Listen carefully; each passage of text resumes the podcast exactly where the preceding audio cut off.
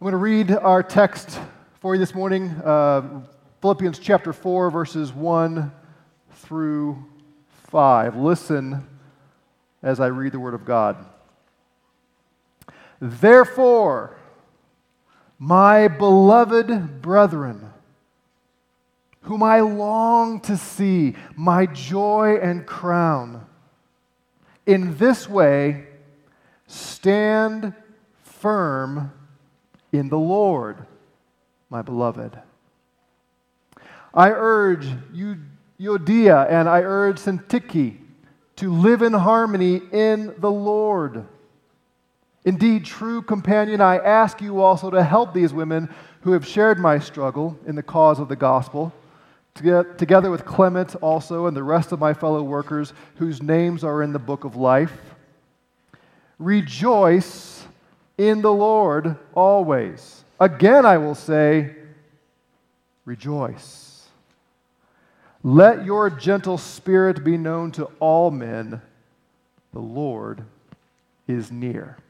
So read the words of the living God. So today we're beginning a new series. We're calling it Four Weeks in Philippians 4.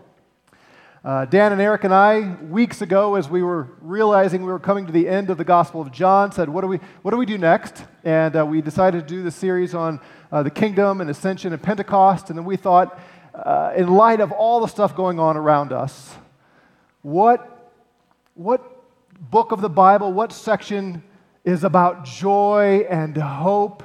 Uh, and we just all settled in on the book of Philippians.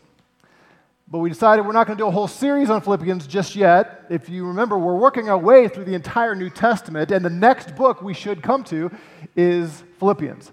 But we decided not to do a whole expositional series, but just capture four significant things from this chapter 4, and we'll come back down the road and go through the entire letter. So we're, we're starting a new series, but in some ways, it's not a new series. In fact, what we've talked about the last three weeks, Jesus ascending to the throne of heaven and earth, where he reigns over the universe, where he is king. And he has been begun building his kingdom. That story is the only story.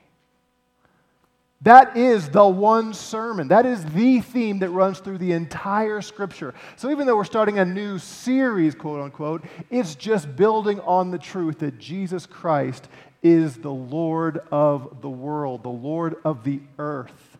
So, we're going to see some themes recur even as we look at these four weeks of Philippians chapter 4.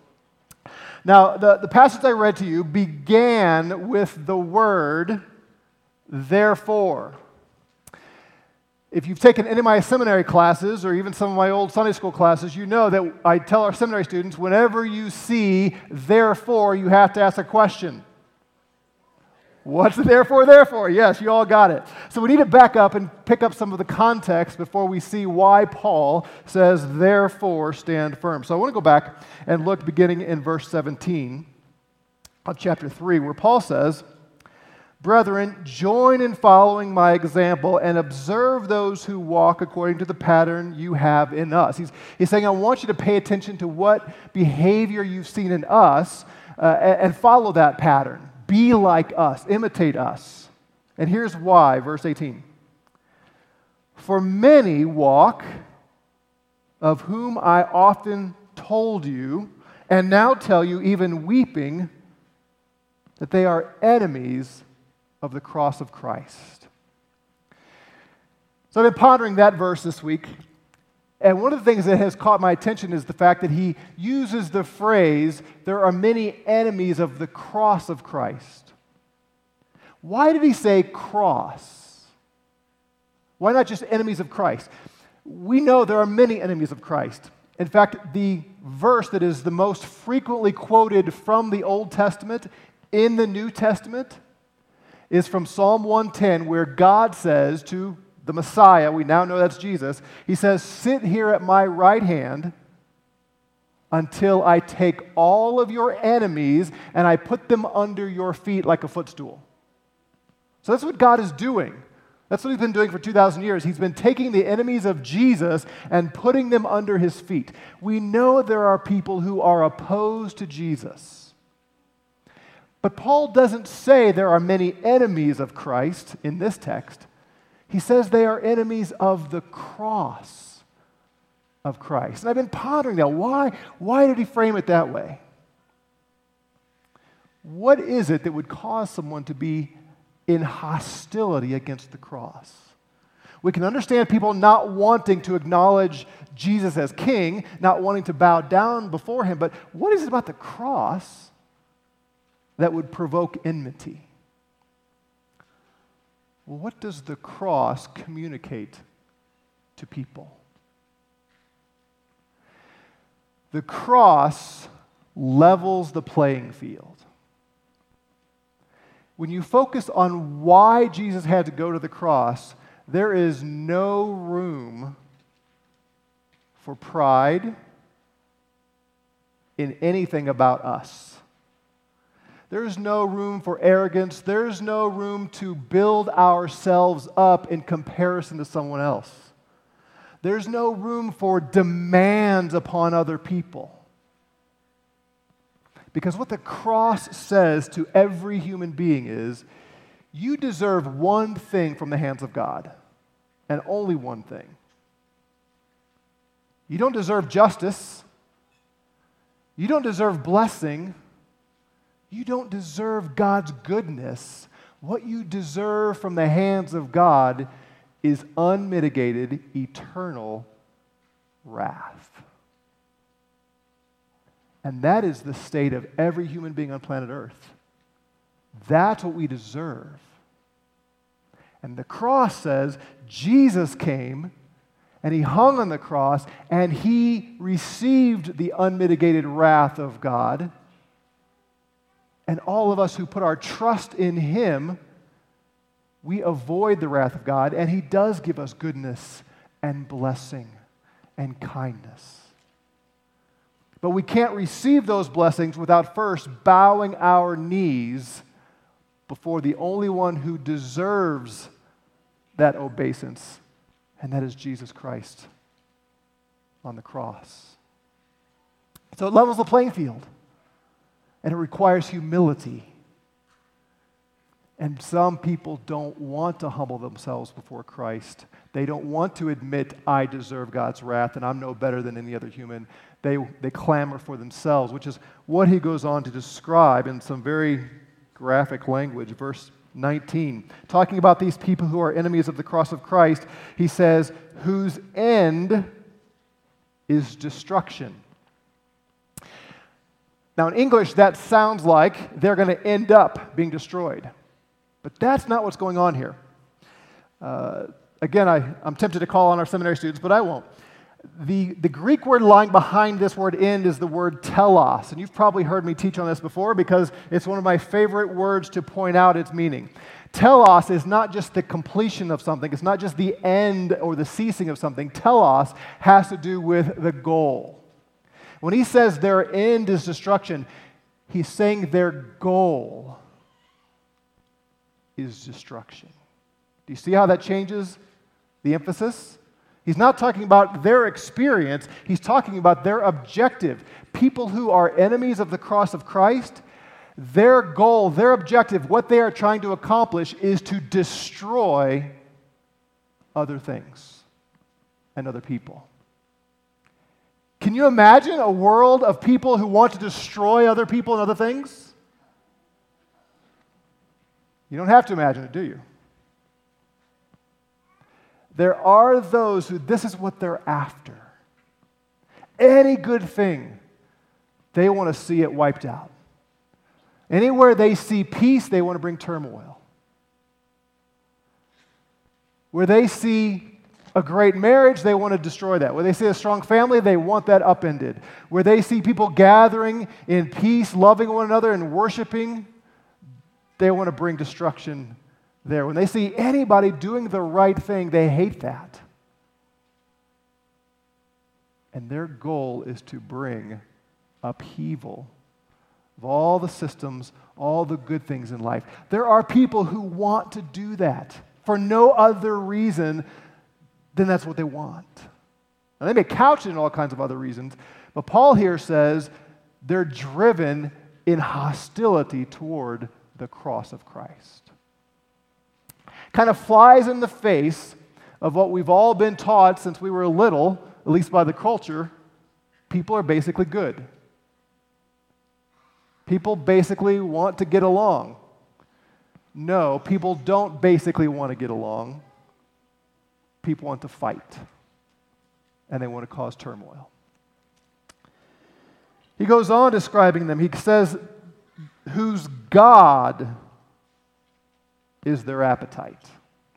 They have a God. They have someone they worship, someone they offer sacrifices to. It's not the Lord Jesus, it's themselves. It's their own appetites, their own desires. The word literally is the word for stomach. Some of the other translations say their God is their belly. Can you imagine a people who worship their own desires? Yeah, you can. We're surrounded by them.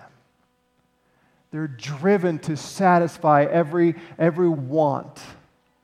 If they want power, then they pursue with great devotion building up their own power. If it's pleasure, if it's money, whatever they want, they chase after it with all the devotion of any religious fanatic because they are they're, they're in obedience, they're in worship to their own bellies. It says they, their glory is their shame. Let that sink in for a minute. Their glory is their shame. There are things that people do that should produce an embarrassment, a shame, a, not wanting others to know about it. And there have been periods in American history, for instance, when there were certain activities that people did, but they didn't do it out in front of everybody. And when it was exposed, they felt a sense of shame.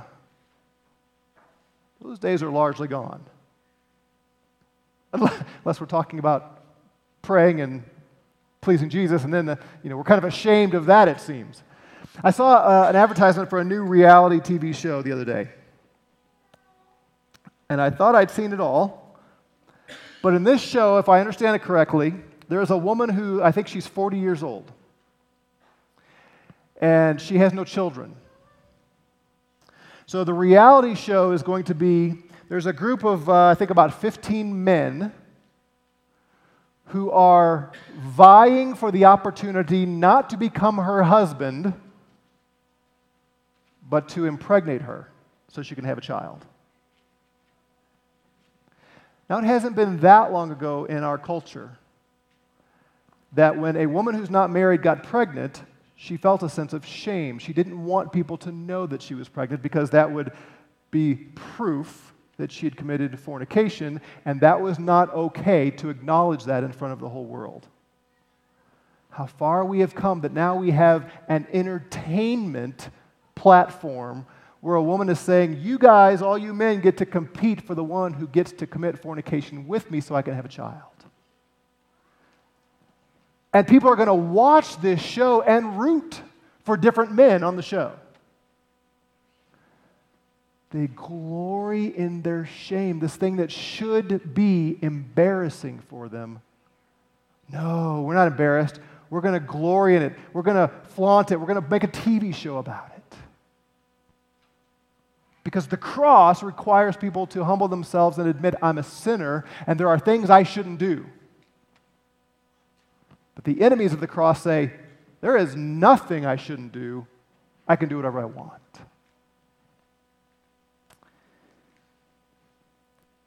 And I think all of this stems from the last phrase of verse 19. Paul describes them as those who set their minds on earthly things. Their minds, their focus, their thinking is all on the things of this life, of this earth. we know why our nation is the way it is today, why we glory in our shame, why our God is our belly, why there are those striving to bring destruction. It's because we're now in at least the second generation of those who have grown up being told by all of the experts this earth is all there is. This is it. You're a cosmic accident. There's no explanation for why we are here. It's just dumb luck. And somehow, in time, billions and billions and billions of years, life has burst out of non life. And we've evolved to this place that we are now. And when you die, you just disintegrate. You stop being. And that's all there is. The earth. And that, I'm, I'm including, of course, the physical universe. But there's nothing beyond material things. And if that's true, you can't set your mind on anything that, that transcends the material things because there is nothing. That, that would be foolish. That would be believing in myths. That'd be silly. If this earth is all there is, then of course you can only dwell on earthly things. And if you dwell only on earthly things, there's no beginning purpose of your life, there's no end goal of your life. You only have now. Well, then it just becomes a power of a, a, a pursuit of really a survival of the fittest and the strongest, and who can conform everyone else into my image until someone bigger comes along and tries to conform me into their image. It's all about me, my desires, my wants. Their minds are set on things of this earth. That's why Paul says this, this phrase that we're also familiar with our citizenship is in heaven from which we also eagerly wait for a Savior, the Lord Jesus Christ, who will transform the body of our humble state into conformity with the body of His glory by the exertion of the power that He has even to obje- subject all things to Himself. Ultimately, we have to get beyond the here and now and remember that we belong to an eternal kingdom and we serve the eternal Lord so that we don't get consumed with secularism and evolutionary theory and all the sins that come with it. Remember, you belong to the kingdom of heaven. So, what do we do in a culture like this? I mean, Paul's describing 21st century America very, very well. And maybe it's comforting for us to realize this is not new in 21st century America. Remember, we talked about when Jesus took his throne, when he began reigning over heaven and earth, he did not receive a kingdom of nations who loved him. He did not receive tribes, tongues, peoples who said, We've been waiting for the Messiah to come. We bow down before him. This is wonderful. We love you, Jesus. That's not what he received. He received a group of people who were against him. And so he's been building his church and conforming people into his image for 2,000 years and trans, uh, uh, trans, what's the word I'm looking for? He's changing them, transforming them. transforming them from the inside out. He's been doing that for two millennia. But the people who are not transformed are the same as they were in his day. And that's where we take the gospel. And that's why we take the gospel. So, Given that as the background, he says, therefore. In light of the fact that this is how the world is, therefore, I'm telling you how to live in that world. And he doesn't say, Christians, gather in your little holy huddles on Sunday mornings and sing songs and enjoy each other's company and then go out there and merely survive the world until next Sunday. He doesn't say withdraw from the world. He doesn't say the world systems are unimportant. He doesn't say refrain from getting involved in politics. He doesn't say refrain from having a voice in that culture. In fact, just the opposite. Remember, he sent out the apostles, and the apostles sent out their disciples. And for 20 centuries, we've been raising up and sending out more disciples to transform this world, to bring the kingdom of God into this world. So we are to be on the offensive, not the defensive. We win. Our king reigns. The gates of hell will not prevail against the church of Jesus Christ. So we're to be on the offense in this culture. How do we do that? We don't raise up an army of gun wielding soldiers. He tells us what to do. Therefore, my beloved brethren, whom I long to see, my joy and my crown, in this way stand firm in the Lord. As the world pushes against us, we don't cave, we don't give in, we don't retreat. We don't say, okay, fine, the world's going to hell in a handbasket and there's nothing I can do about it. We stand firm in the Lord, not in our political leanings, not in traditions, not in patriotism. We stand firm in the Lord Jesus because our citizenship ultimately is in heaven where God reigns through his son Jesus Christ. So we don't get tossed around by every new thought or old thought renewed. We don't get tossed around by all the chaos. We stand where we are in the Lord. Amen. Say it again. That's what he says. Secondly, he says, get along in the Lord, live in harmony in the Lord. He, he calls out these two women. How, how would you like to be these two women? Euodia, uh, and Syntyche. I would hate to say be them because nobody would know how to say my names. Uh, these two women he calls out in front of the entire congregation and says, Get along.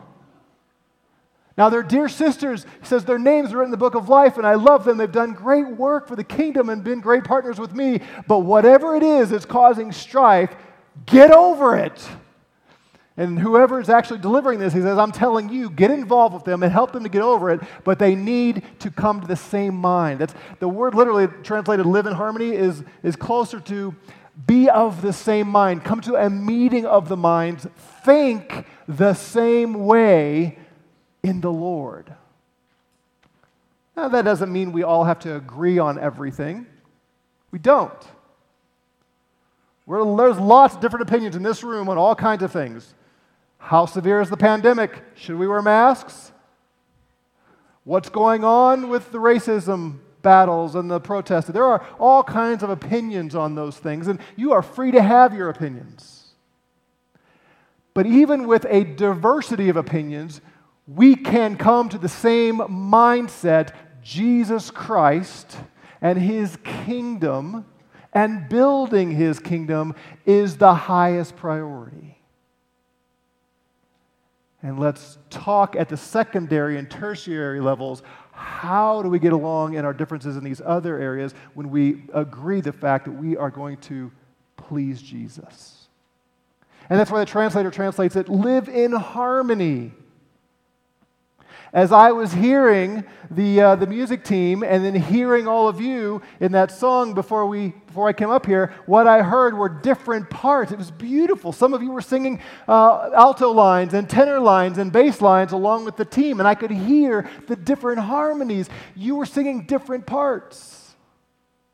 You weren't all singing exactly the same thing. And Abby was singing a, a, a refrain on one of the songs over the top, a descant over the top, different parts, but it sounded wonderful because everybody had the same objective in the Lord.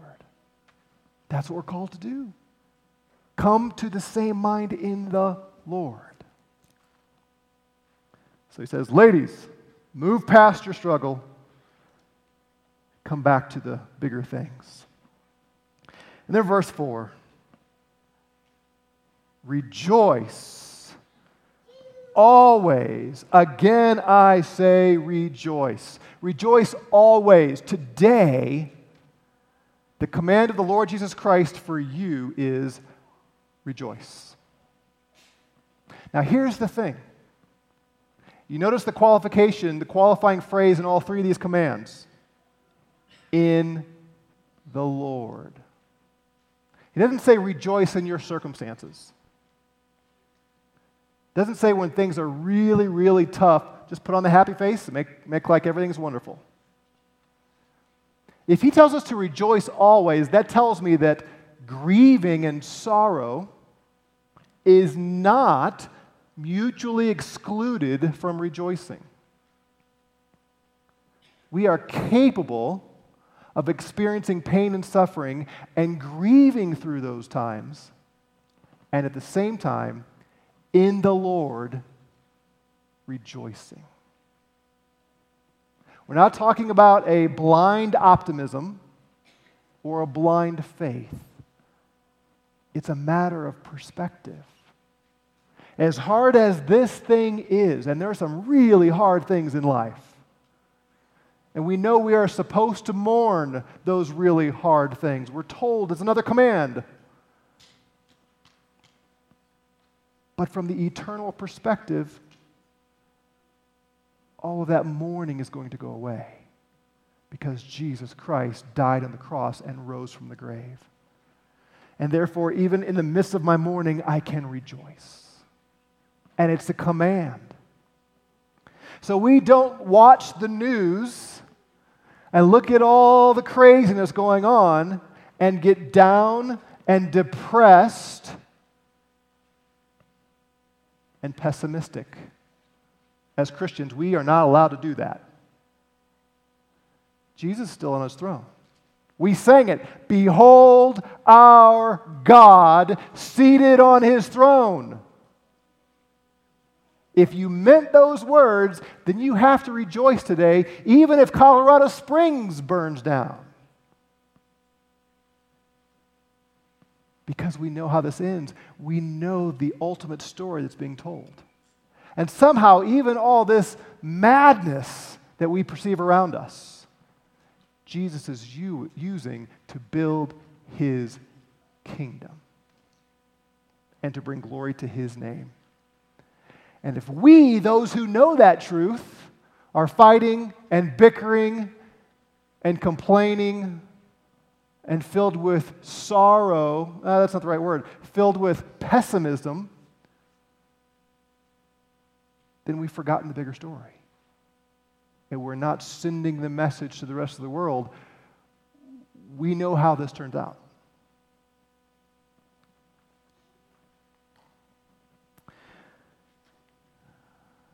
Verse 5 Let your gentle spirit be known to all men, the Lord is near.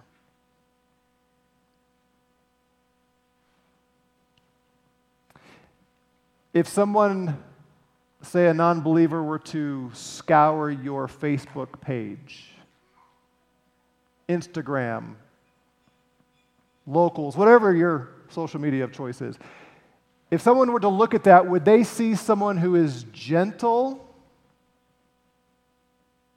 or someone who's harsh and abrasive?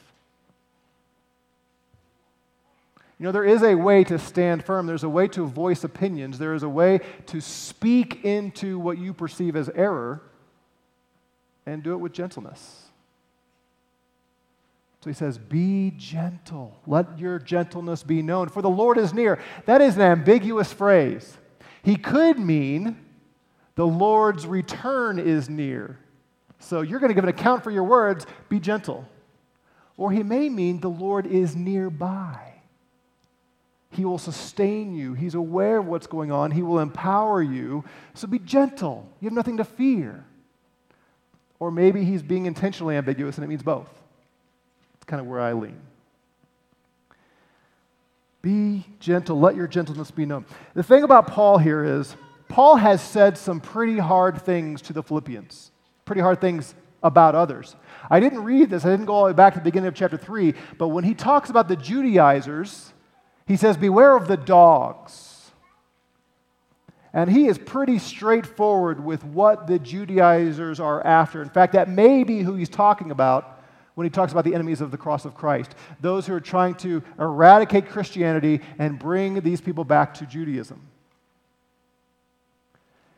And he says very, he's, he's concerned to make sure the church understands the seriousness of what's going on and the motives of these guys. Again, their God is their belly, the, their goal is destruction, and all of that. But did you notice the phrase that I read in verse 18? Many walk, of whom I've often told you and tell you now, even weeping.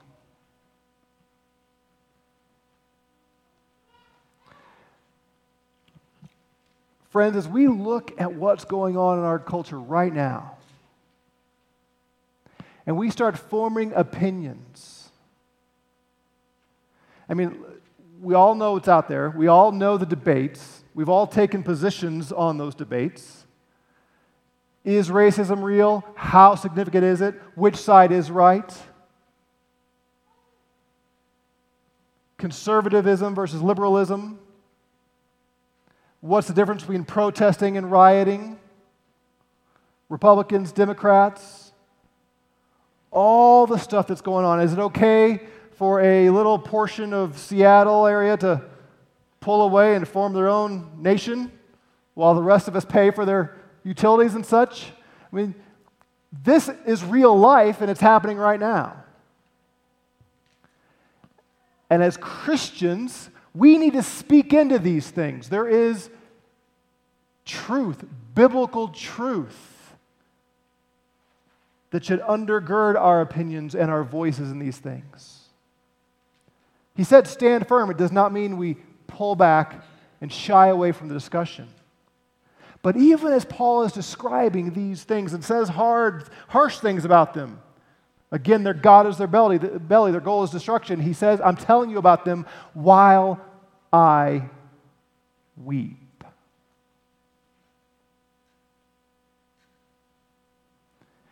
Whatever side you take on some of these things, as you get agitated about those who hold the other position, does it ever make you weep?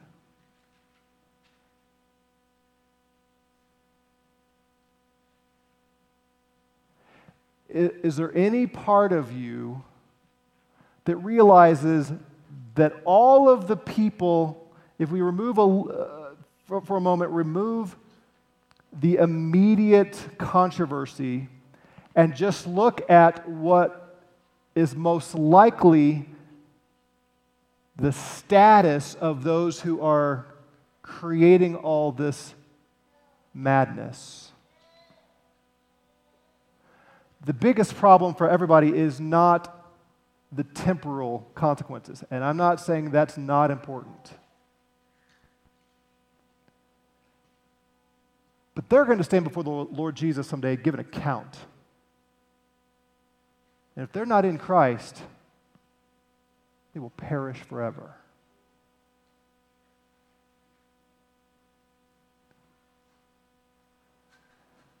If we just argue and debate and think and post from an American conservative perspective or another perspective, whatever perspective you're coming from, and don't recognize this is, there's a bigger conflict going on here. And there are bigger things at stake. And if it doesn't cause us to weep for what's happening on multiple levels, it may be that we are not viewing the world from the perspective of a Christian. We're called to build the kingdom of God. And that has impact on all of these things. And again, please don't hear me saying we don't speak into it, we don't have opinions. We should. But our attitude has to reflect well on Christ. And we are going to stand before Jesus someday. And I'm not going to give an account for the people in Washington or the people in Oregon. I'm going to give an account for me my words, my attitudes, my provoking others to action. We got to remember it is ultimately about Jesus and his glory and his church and his kingdom. If you haven't been provoked to weeping at all about what's going on in our nation, I would urge you spend a little more time in prayerful reflection with your Bible open. It will cause you to weep. Let's pray.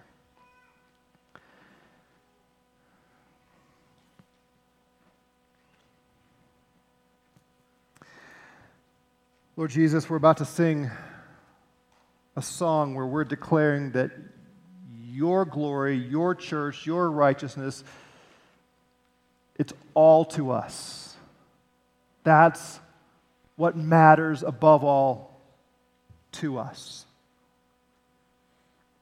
Oh Lord, make, make it plain in our hearts where we can't say that in good faith and bring us to humility and repentance in those cases. And Lord, make us a people who can sing this with full, genuine sincerity. We are rising above the things of this earth and looking at the things of this earth from the perspective of the kingdom of God. And therefore, you are all to us. Pray this for your glory, for our good. Amen.